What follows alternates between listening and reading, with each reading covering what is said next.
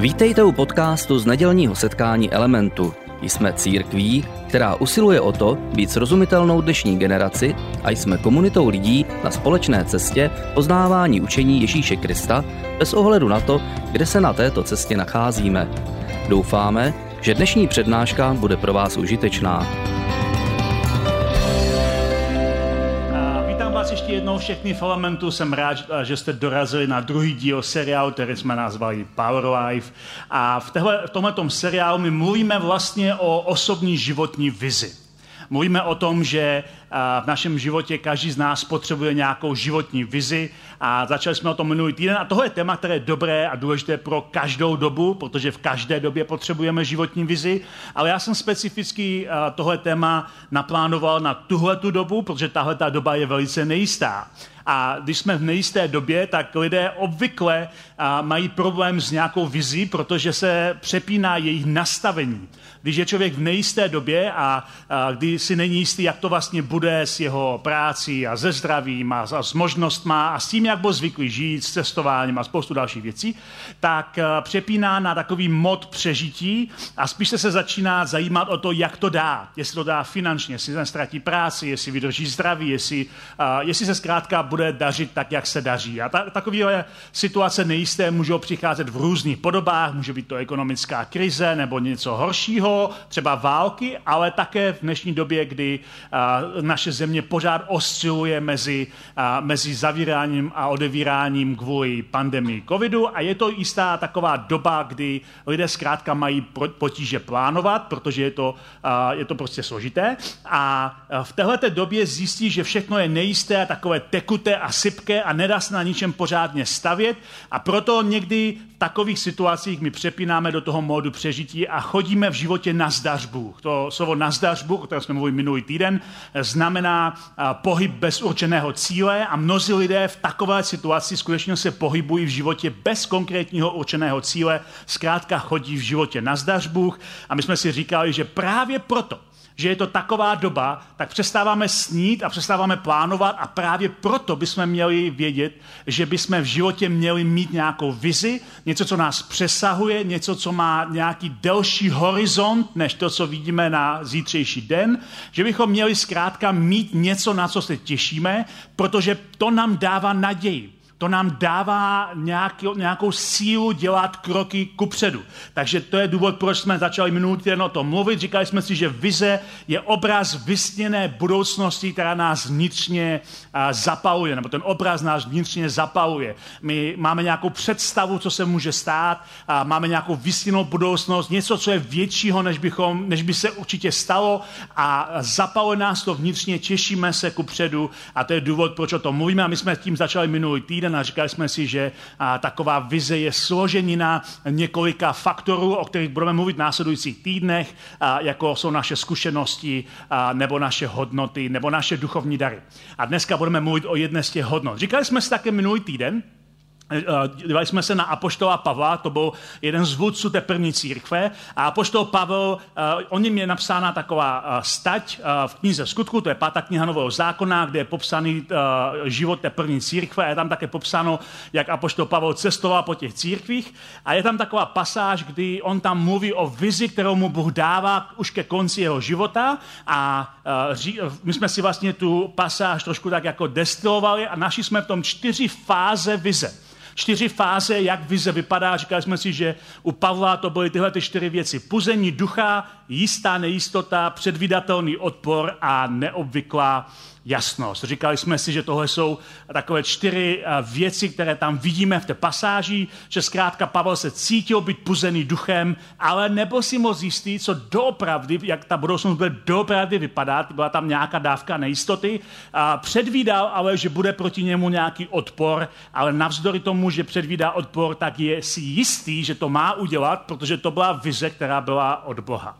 A my bychom mohli k těmhle těm čtyřem jednotlivým bodům přidat trošku více technický popisek. A tím bych dneska začal. Trošku více technický popisek navážu na to, co jsem říkal minule, to puzení ducha. Tam bychom mohli přidat eh, popisek, že vize do našeho života přináší soustředění. že vize do našeho života přináší soustředění. Když máme vizi, tak se soustředíme na to, co je před námi. A je to něco, jako bychom věděli, že v životě jsou věci, které dokážeme udělat jenom my a nikdo jiný.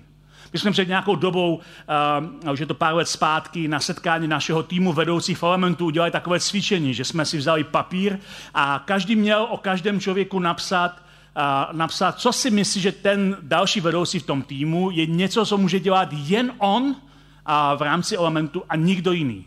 Je, co je jeho nezastupitelná role. A pak to, jsme to přehnuli a poslali to dál. A nakonec ten člověk každý dostal svůj papír, který rozbalil a četl, co si o něm jiní vedoucí myslí, co může dělat jen on, v čem jeho nezastupitelná role. Někteří byli překvapení, někteří, některým se potvrdilo to, co věděli, ale zkrátka a dobře, tohle je uh, něco, co vize dělá. Pomůže nám se soustředit na to, co můžeme dělat jen my a co nemůže dělat nikdo jiný. A je to důležité proto, že lidé okolo nás mají pro nás agendu. Mají pro nás to, co by chtěli oni, abychom dělali, nebo to, co by chtěli oni, abychom byli. Ale někdy, co nám navrhují, jsou dobré věci, ale dobré věci se můžou někdy stát nepřáteli ještě lepších věcí. Někdy člověk musí udělat i těžké rozhodnutí, které na první pohled vypadá, že není správné, protože ví, že ho k tomu duch pudí, ale lidé mu to rozmluvají okolo. To byl případ i právě toho apoštola Pavla, který říká, já vím, že budu mít těžkosti a někteří lidé, kterým to říká, ho se snaží odradit. Říká, tak když víš, že jsou těžkosti, tak tam nechoď, žij snadněji. A Pavel říká, právě proto tam musím mít, protože vím, že jsem puzený duchem, dává mi to nějaké soustředění. Ten druhý bod, jistá nejistota, abychom mohli přidat, že vize také posiluje vytrvalost a hoževnatost. Vize, vize nám dává vytrvalost. Dává nám schopnost uh, překonávat překážky. V životě máme překážky a máme nejistotu, která nás obklopuje. Ale když máme vizi, tak nám to pomáhá se připravit na ještě větší těžkosti. Pavel někdy, ten apoštol, přirovnává křesťanský život ke sportovci. Má několik oblíbených obrazů a jeden z nich je, že křesťanský život je jako atlet, který běží na oválu a běží, aby získal cenu. A on říká, právě proto, že ten atlet ví, že běží pro věnec vítěze, tak podstupuje těžký trénink a je připravený snášet různá, různé těžkosti a aby, aby prostě byl vytrénovaný tak, aby dosáhl toho vítězného věnce. A on říká, oč my, kteří dosa, chceme dosahovat toho nepomínitelného věnce, věnce, které nám zůstane, bychom měli být připraveni na těžkosti. Takže vize nám, nás posiluje vytrvalost a houževnatost. Že se nevzdáváme lehce, že jdeme i navzdory překážkám. U předvídatelného odporu bychom mohli přidat, že vize naplní naše nitro pokojem. Právě pot, proto, že apoštol Pavel věděl, že na něho těka, čekají těžkosti, mohl být v pokoji. Mohl být v pokoji, protože věděl, že je to v pořádku. Někdy totiž my si myslíme, že život je v pořádku jenom, když se nám daří dobře, když nemáme žádné těžkosti. A když přijde nějaká těžkost do našeho života, která prostě sem tam do našeho života přijde, tak si myslíme, že je to nějaká, nějaký ukazatel problému, že je něco horšího, hlubšího, co musíme vyřešit, abychom mohli překonat těžkost. Ale těžkosti nejsou vždycky ukazatel problému. Těžkosti jsou někdy průvodní jev správné cesty. Těžkosti jsou někdy průvodní jev správné cesty a právě proto, když máme vizi, tak i uprostřed těžkostí naše nitro může být plné pokoje protože víme, že jdeme správně, i když kolem nás zuří bouřky nebo těžkosti. A u té neobvyklé jasnosti bychom mohli přidat, že vize rozněcuje vášeň a nadšení. Vize rozněcuje vášeň a nadšení. A když, když máme vizi, tak jsme motivováni. Craig Rochelle, kterou jsem tady zmiňoval minule, a, a, rád používá větu, že ukáž mi člověka bez motivace a ukážu ti člověka bez vize. Když někdo nemá motivaci, není motivován, je to většinou ukazatel toho, že ten člověk vlastně nemá vizi. Protože když člověk má vizi, opravdovou vizi, tak je vnitřně motivován něčeho dosáhnout. A někdy se používají různé cvičení, jak člověk by měl objevit svoji vnitřní vizi, aby byl motivován. A jedna z takových oblíbených motivačních hrad, která se používá, je, aby člověk sepsal svůj imaginární nekrolog. Aby se psal svůj imaginární nekrok. Nevím, jestli jste nad tím někdy přemýšleli, nebo jestli to někdy něco takového dělali. A jenom vysvětlím, co mám na mysli. Čas od času, někteří si říkáte, já jsem moc mladý na to, abych psal o sobě nekrok, a, ale a, je to zajímavé cvičení. A čas od času se stává, že nějaký člověk, nějaké noviny nebo, nebo nějaký spravodajský server vydá zprávu, vydá nekrolog nějaké známé osobnosti, protože se doslechí, že ta osobnost zemřela, ale nebyla to pravda. Často se stane, že ten člověk eh, si ráno otevře internet a čte svůj vlastní nekrolog, co si o něm lidi myslí. Oni to většina novinářů u těch slavných osobností ten nekrolog má připravený eh, a jenom tam doplní těch posledních pár údajů a datum smrti, takže že to šetří práci, je to známka eh, dobré žurnalistiky, akorát problém je, že jim to někdy uteče ven. A pak si člověk přečte o sobě dost dopředu, co si o něm všichni mysleli, což nebývá vždycky taková zábava jeden známý příběh, který se stál v roce 2014, byl u hollywoodské legendy Kirka Douglase, otce Michaela Douglase, to byla uh, hollywoodská legenda. A uh, v roce 2014 magazín People, což je uznávaný magazín v Americe, uh, vydali o něm nekrolog, protože se doslechli, uteklo jim, že prostě připravili nekrolog a, a buď se doslechli, nebo tam byla nějaká chyba, ale prostě vydali jeho nekrolog, ve kterém se samotný Kirk Douglas dočetl, že to byl neoddolatelný a někdy velice těžko zvladatelný herec. Takže nebyl z toho moc pozbuzený. A měl za sebou 85 filmů, myslím, nebo tak nějak. A uh, zkrátka dozvěděl se, že si o něm povídají všichni, že s ním byla prostě těžká práce. Sekli se samozřejmě, protože Kirk Douglas byl v roce 2014 naživu. Ve skutečnosti Kirk Douglas zemřel až letos v únoru ve věku 103 let, takže se sekli o celých 6 let. A právě protože byl tak starý, tak měli nekrok připravený a čekali, že to vyjde, vyjde, až nakonec pustili o 6 let dřív. Takže to je takové cvičení, které někdy lidé, když mluví o motivaci, dělají. Že zkrátka a dobře se zamyslí, co by chtěli, v případě, že by zemřeli, aby o nich někdo napsal. A samozřejmě většina z nás jsme slavné osobnosti, takže asi o nás nebude psát žádný magazín. Ale co by tvoji přátelé, kdyby je někdo požádal, napíš o tom člověku jeho nekrolog, co tě oslovilo. Co by, tam, co by si chtěl, aby tam bylo? Jak by si chtěl, aby ten nekrolog zněl? Byla s ním těžká práce. Asi uh, možná bys byl raději, kdyby tam řekli, byl to oblíbený člověk, měl rád lidi, a lidi ho měli rádi. Lidi s ním rádi trávili čas. Byla s ním legrace, nikdy neskazil legraci, ale byl vždycky slušný. Já nevím, co by si chtěl, aby tam zazněli. Uh, podívejte se na těchto těch pár uh, nápadů, které by mohly znít ve tvém nekrologu a zkus přemýšlet, co bys tam doplnil. A můžeš tam hodit, Kláro, všechny najednou. Uh, co bys tam doplnil, co bys tam doplnil uh, za ty tři tečky. Nejdůležitější věc pro mě byla, a lidé říkají, že jsem vždy zastával. Co, by tam, co bys tam doplnil? Přinesl jsem svému okolí změnu v... Čem si přinesl nějakou změnu? Bůh se skrze můj život oslavil, protože jsem... Lidé věděli, že je mám rád, protože jsem... Důvod, proč očekávám, že mi Bůh řekne na závěr mé cesty, dobrý běh si doběhnu, o tom jsme mluvili minulý týden, tak je. Nespěchej tady s těmihle odpověďmi, zkus na tím chvíli přemýšlet. Co bys tam doplnil do svého imaginárního nekrologu? Kdyby si ho psal ty sám o sobě, ale chtěl by si, aby tohle o tobě zaznělo, až jednou uh, odejdeš z téhle země. Co by tam bylo? Co by tam bylo? Jaké, jaké hodnoty, jaké slova by tam měly být? Odpovědi na otázky, které, které slova bys tam doplnil, jsou odpovědi na to, co jsou tvoje hodnoty, co považuješ za důležité. A nebo možná, co jsou tvoje aspirující hodnoty, co by si chtěl, aby byly tvoje hodnoty, ale nejsou tvoje hodnoty, protože je nedokážeš dát dohromady. Ale co by si chtěl, aby o tobě lidé řekli jednoho dne? A teď před chvíličkou jsme tady žehnali čtyři malé chlapce a žehnali jsme jim na jejich cestu životem. A je, je jejich život úplně na začátku.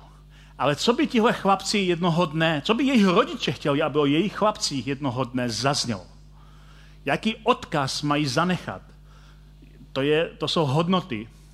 A my sami, a pokud jsme dospělí, jsme, máme v rukou moc své hodnoty přizpůsobovat. Máme moc dovolit různým novým hodnotám, aby rostly v našem životě, protože hodnoty jsou pro nás a pro náš život velice důležité. Hodnoty jsou důležité, protože nám pomáhají zasáhnout správný cíl.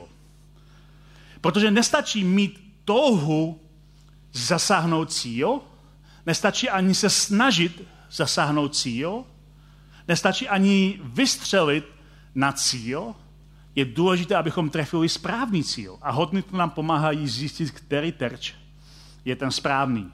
Pokud se zajímáte o, o sportovní svět eh, v nějaké širší rovině, já mám rád sport v různých podobách, tak možná znáte jméno Kateřina Emons. Uh, Kateřina Emons uh, Kateřina Emons uh, byla uh, naše bývalá střelkyně, která byla skutečně skvělá střelkyně a ta si vzala později amerického kolegu Matthewa Emonse a Matthew, Matthew byl taky výborný střelec a v roce, v roce 2004 na olympiádě Matthew byl v závodě sportovních střelců a vedl s ohromným náskokem měl ohromný náskok předtím, předtím, než přišla na řadu poslední série uh, Run.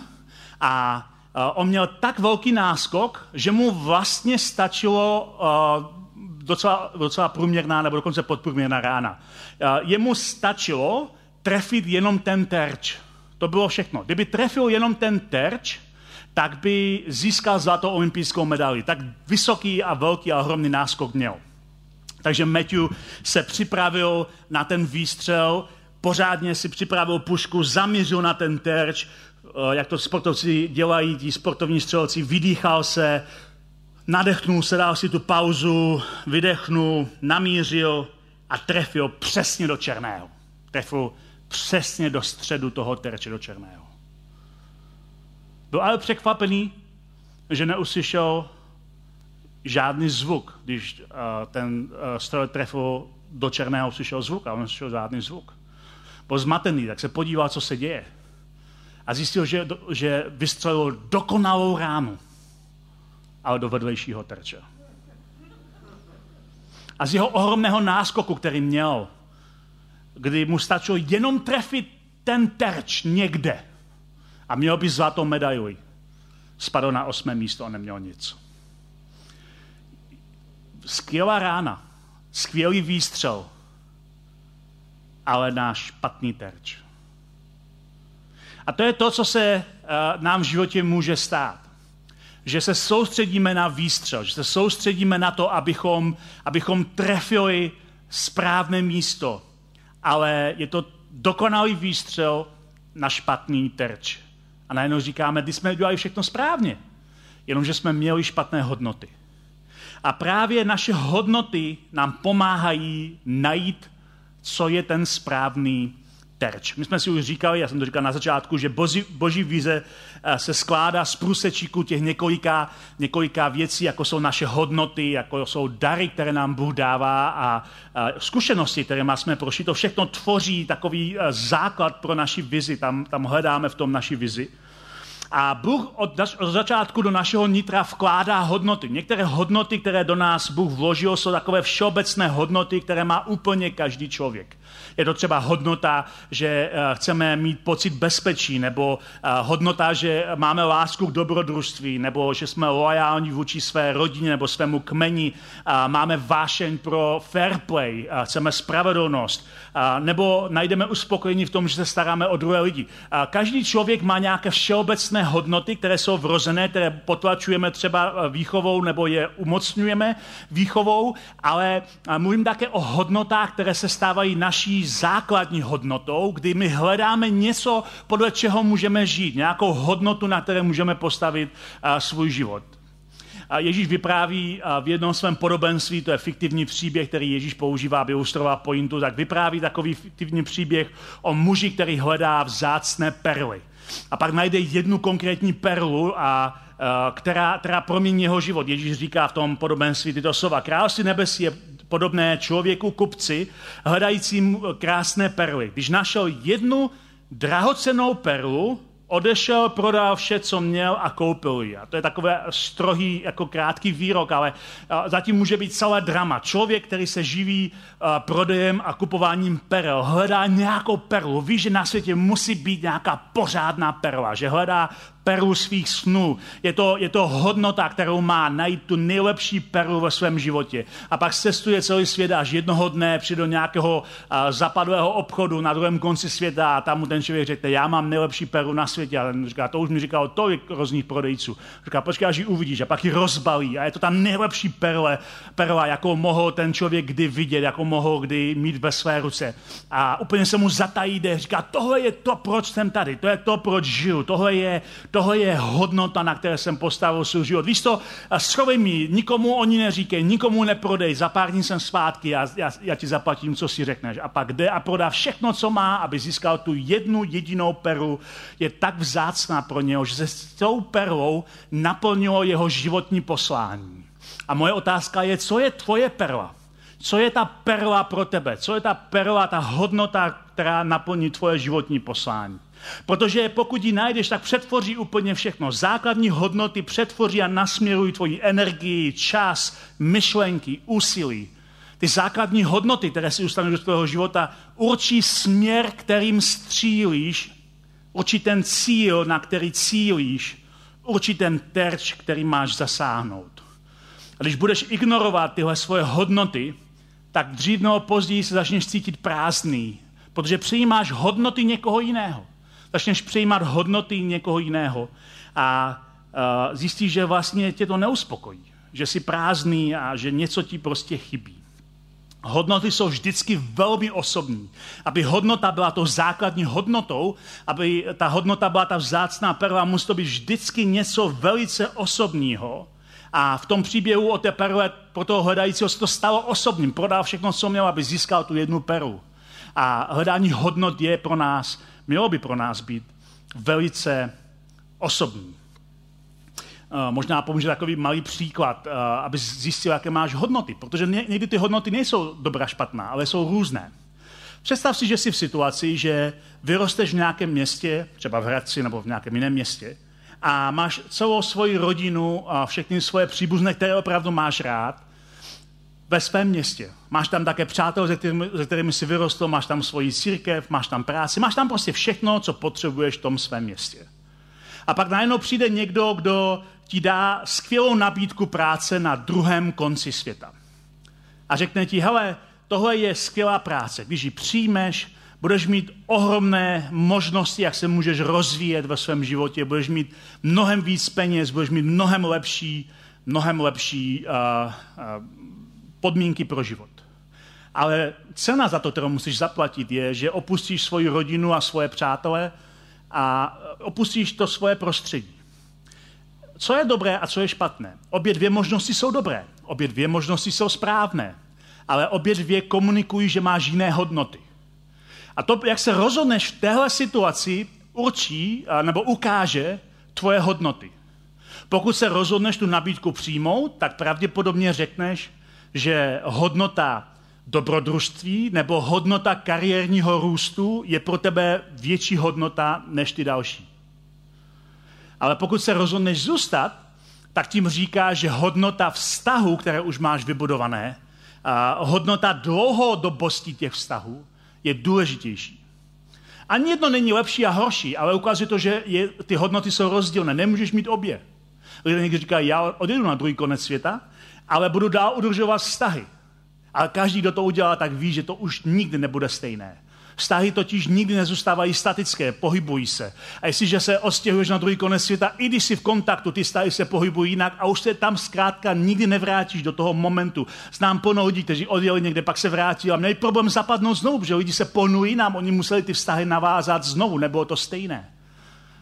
A je to, jsou to obě dvě hodnoty, které jsou důležité, protože hodnoty vždycky vydělují. Když si zvolíš jednu hodnotu, tak to vyděluje jinou hodnotu. Takže je otázka, kterou dneska ti kladu je, jaké hodnoty tě motivují? Co způsobí, že odmítneš lukrativní nabídku nebo naopak ji přijmeš? A ty hodnoty a, jsou a, něco, co určuje tvůj život. A my bychom mohli říct, že poslání ti dává nějaký životní záměr a vize ti dává nasměrování, ale hodnoty tvoří tvůj charakter. To, jak dosáhneš svých cílů. A samozřejmě každý z nás máme hodnoty, které jsou postavené jako parametry, které jsme si postavili na základě svých etických, morálních rozhodnutí, předpokladů různých, dat teologických. Máme různé charakterové hodnoty, které jsou, samozřejmě najdeme i v Bibli, to, co nazýváme ovoce ducha. Jsou tam cnosti, jako je čestnost, soucit, pokora, trpělivost, laskavost. Je spousta různých hodnot, které v našem životě můžeme rozvíjet, ale tyhle ty hodnoty v tomto příkladu, které jsem řekl, nejsou hodnoty dobré a špatné. Jsou to hodnoty, které nám ukazují, jaké jsou naše osobní základní hodnoty, co je pro nás důležitější než něco jiného. Jak tedy můžeme najít naše osobní hodnoty? Jak každý z nás může najít své osobní hodnoty? Své osobní hodnoty najdeme pomocí dvou velmi jednoduchých otázek. A to, je, to jsou dvě otázky, které doufám, že si každý z vás odpoví. Ty otázky jsou, co tě vytáčí a co tě obšťastňuje. Co tě vytáčí a co tě obšťastňuje. Zkusme se na obě dvě podívat postupně, co tím mám na mysli. Když mluvím o hněvu, tak tím nemluvím o tom, že tě vytáčí malichernosti. Každý člověk se dokáže vytočit na malichernosti a nemluvím o tom, že tě vytáčí, že někdo prostě blbě parkuje. Je to, je to, je to vážný hřích, Chám, úplně chápu, když někdo neumí parkovat, je to samozřejmě vážná charakterová vada, ale o tom vůbec nemluvím. Uh, tohle je malichernost. Je spousta malicherností, kvůli kterým se rozčilujeme ve svém životě, ve vztazích, manželství a na pracovišti, ale o tom vůbec nemluvím. Já mluvím o, o, o jiném typu hněvu. O hněvu, uh, takovém tom spravedlivém hněvu. Že když něco se dozvím, tak to ve mně prostě bublá a chci to změnit, chci něco, něco udělat. Je to něco, co uráží můj smysl pro morálku.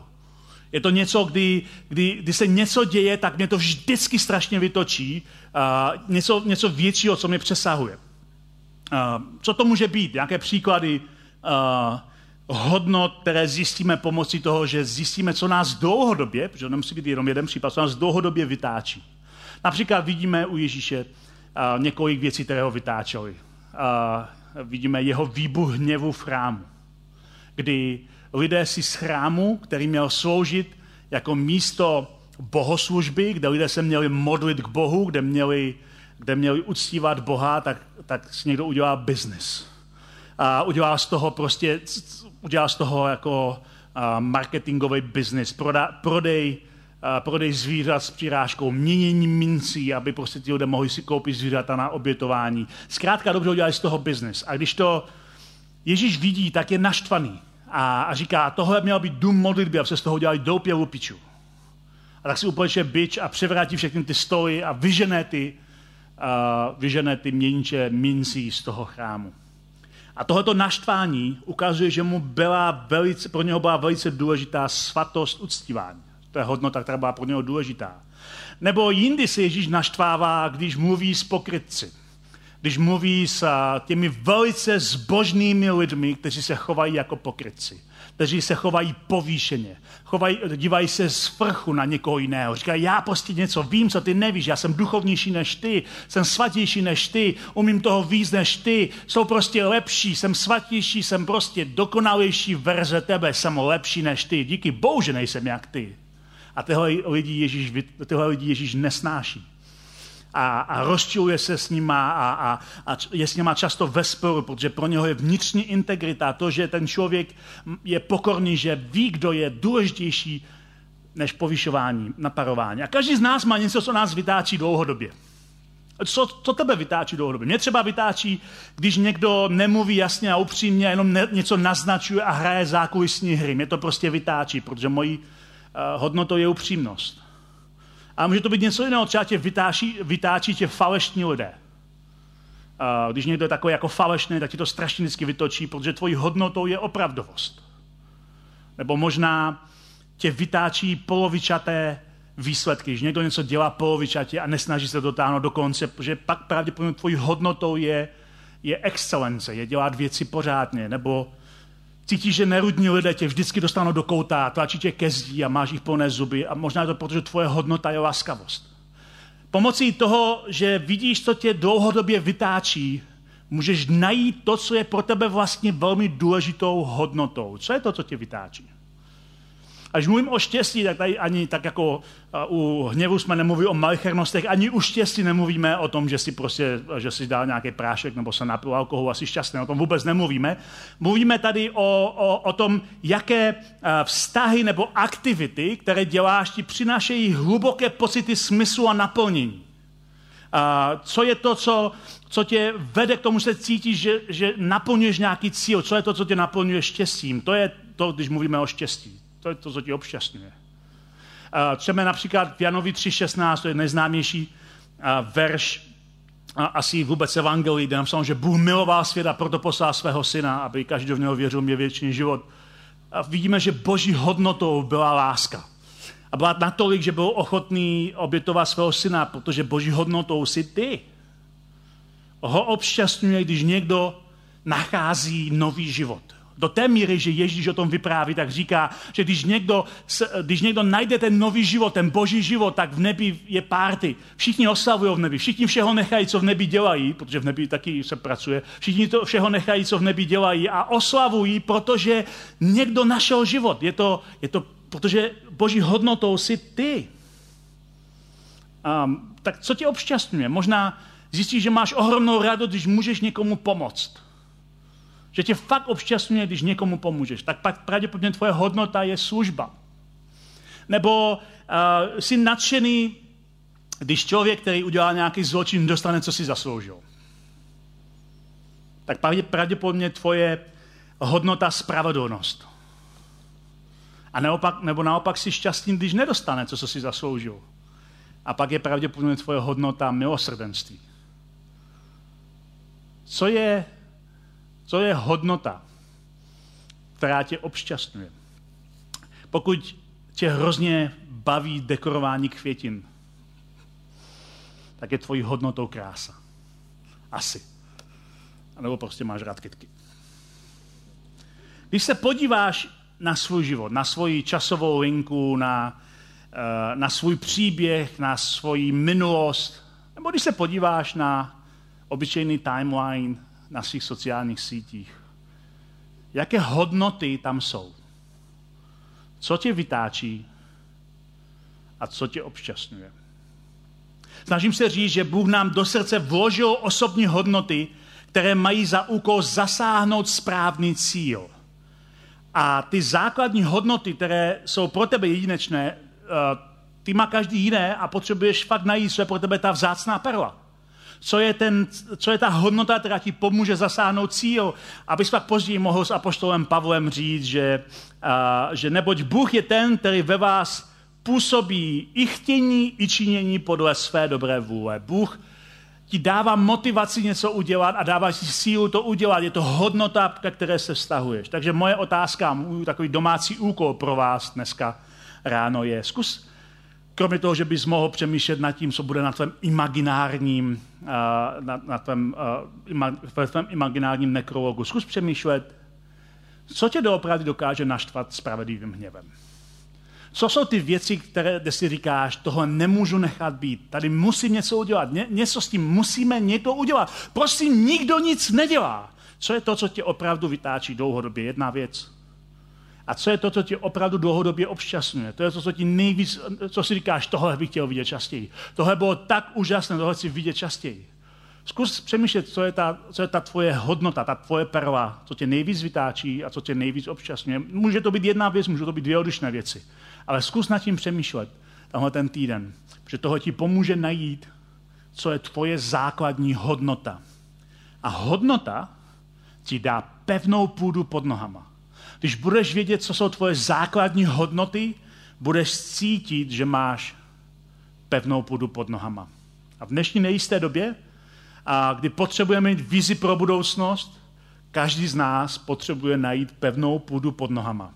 Hodnoty, které ti Bůh dává, které doufám, že najdeš, ti dají pevnou půdu pod nohama. Díky, že jste se mnou tady byli. Příští týden budeme pokračovat dál. Děkujeme za poslech přednášky z nedělního setkání Elementu. Budeme rádi, když nás navštívíte také naživo, a to každou neděli od 10 hodin ráno v kině Biocentrál v Hradci Králové. Být na místě přináší větší zážitek, výbornou hudbu a přátelskou atmosféru. Více informací o našich aktivitách najdete na webu element.cx nebo na Facebooku Element Hradec. Těšíme se na vás. thank you